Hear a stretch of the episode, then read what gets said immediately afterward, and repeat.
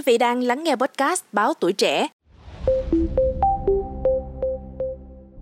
Thưa quý vị, theo dự kiến, ngày 1 tháng 3, Tòa án Nhân dân thành phố Hồ Chí Minh sẽ xét xử vụ án lợi dụng quyền tự do dân chủ liên quan đến lùm xùm giữa bà Đặng Thị Hàn Ni, ông Trần Văn Sĩ và bà Phương Hằng.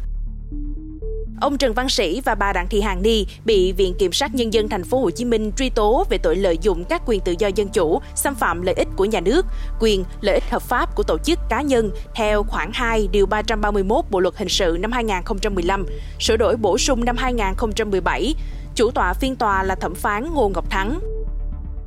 Trong vụ án này, bà Nguyễn Phương Hằng, ông Huỳnh Uy Dũng, công ty cổ phần Đại Nam, quỹ từ thiện Hằng Hữu tỉnh Bình Dương được xác định là người có quyền lợi, nghĩa vụ liên quan.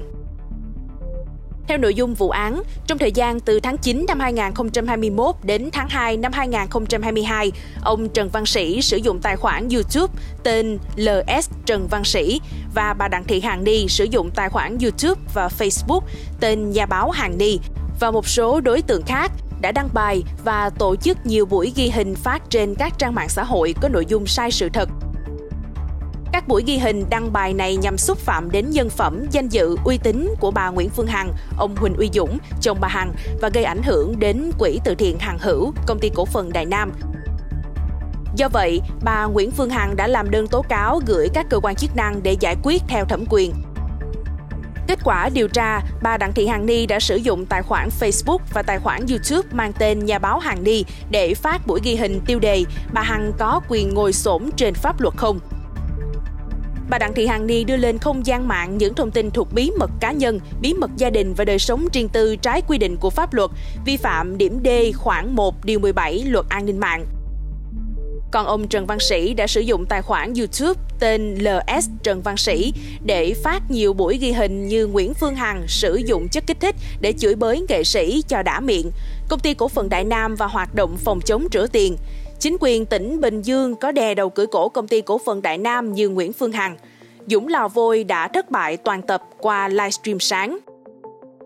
Theo kết luận, các tài liệu này có nội dung bịa đặt sai sự thật, xâm phạm danh dự uy tín, nhân phẩm của cá nhân ông Huỳnh Uy Dũng, bà Nguyễn Phương Hằng, xâm phạm quyền và lợi ích hợp pháp của công ty cổ phần Đại Nam, vi phạm luật an ninh mạng.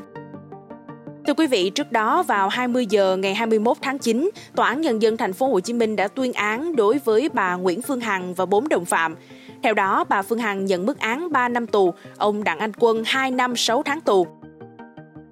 Theo hội đồng xét xử, từ tháng 3 năm 2021 đến tháng 3 năm 2022, bà Phương Hằng và bốn bị cáo đã lợi dụng quyền tự do dân chủ, xâm phạm lợi ích hợp pháp của 10 cá nhân, gồm ông bà Võ Nguyễn Hoài Linh, Nguyễn Thị Mỹ Oanh, Đặng Thị Hằng Ni, Nguyễn Đức Hiển, Trần Thị Thủy Tiên, Lê Công Vinh, Huỳnh Minh Hưng, Đinh Thị Lan, Lê Thị Giàu, Trương Thị Việt Hà, trái quy định của pháp luật. Chúng tôi sẽ liên tục cập nhật đến quý vị nếu có bất kỳ thông tin nào mới. Đừng quên tiếp tục theo dõi và đồng hành với podcast Báo Tuổi Trẻ trong những số phát sóng lần sau. Xin chào tạm biệt và hẹn gặp lại.